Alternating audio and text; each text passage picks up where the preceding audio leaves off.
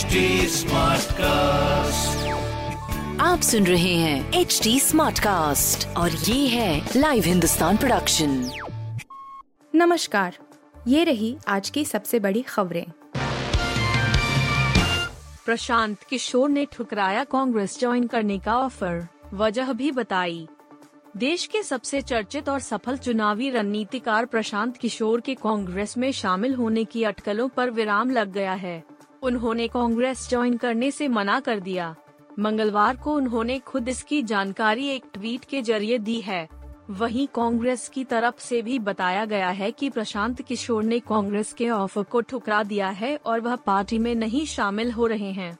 दरअसल, प्रशांत किशोर ने ट्वीट में लिखा कि मैंने एम्पावर्ड एक्शन ग्रुप ई के हिस्से के रूप में पार्टी में शामिल होने और चुनावों की ज़िम्मेदारी लेने के कांग्रेस के प्रस्ताव को अस्वीकार कर दिया है।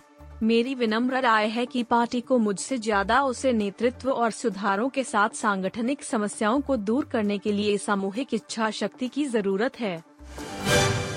कराची विश्वविद्यालय में बुरकाधारी महिला ने किया धमाका, तीन चीनियों की मौत। पाकिस्तान की कराची यूनिवर्सिटी में बम विस्फोट हुआ है। इस धमाके में तीन चीनी नागरिकों समेत चार लोगों की मौत हो गई है। यह आंकड़ा बढ़ने की भी आशंका जताई जा रही है। पाकिस्तान के सिंध प्रांत के कराची शहर में स्थित इस यूनिवर्सिटी में इस तरह का धमाका होना बड़ी घटना है।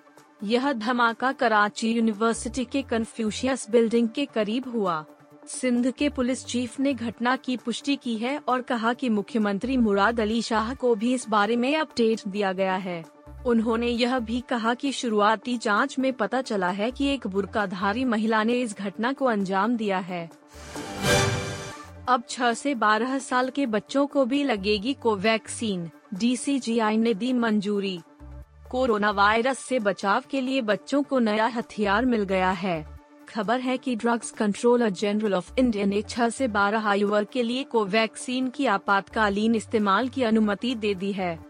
शुक्रवार को ही सब्जेक्ट एक्सपर्ट कमेटी ने इस उम्र के बच्चों के लिए कोवैक्सीन की सिफारिश की थी।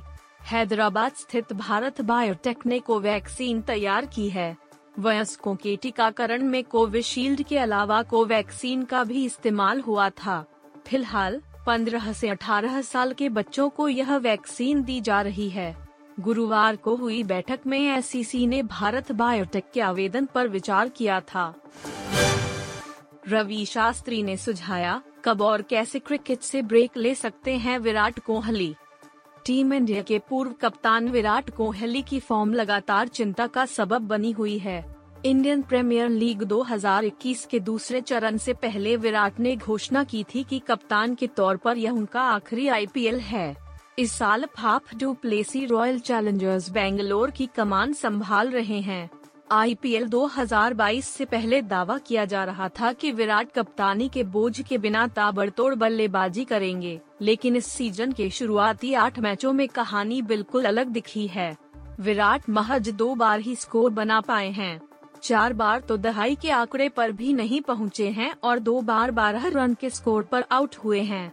विराट के क्रिकेट से ब्रेक लेने की बात पूर्व हेड कोच रवि शास्त्री पहले भी कर चुके हैं, लेकिन अब उन्होंने सुझाया है कि विराट को कब और कैसे ब्रेक लेना चाहिए।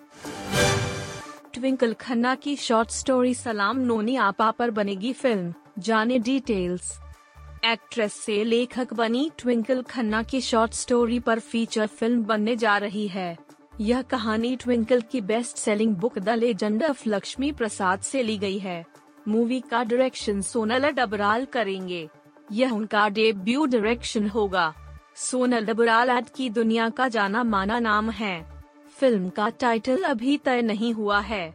इसके लिए अपलॉज एंटरटेनमेंट ने एलिप्सिस एंटरटेनमेंट और मिसज फनी बोन्स मूवीज़ के साथ हाथ मिलाया है।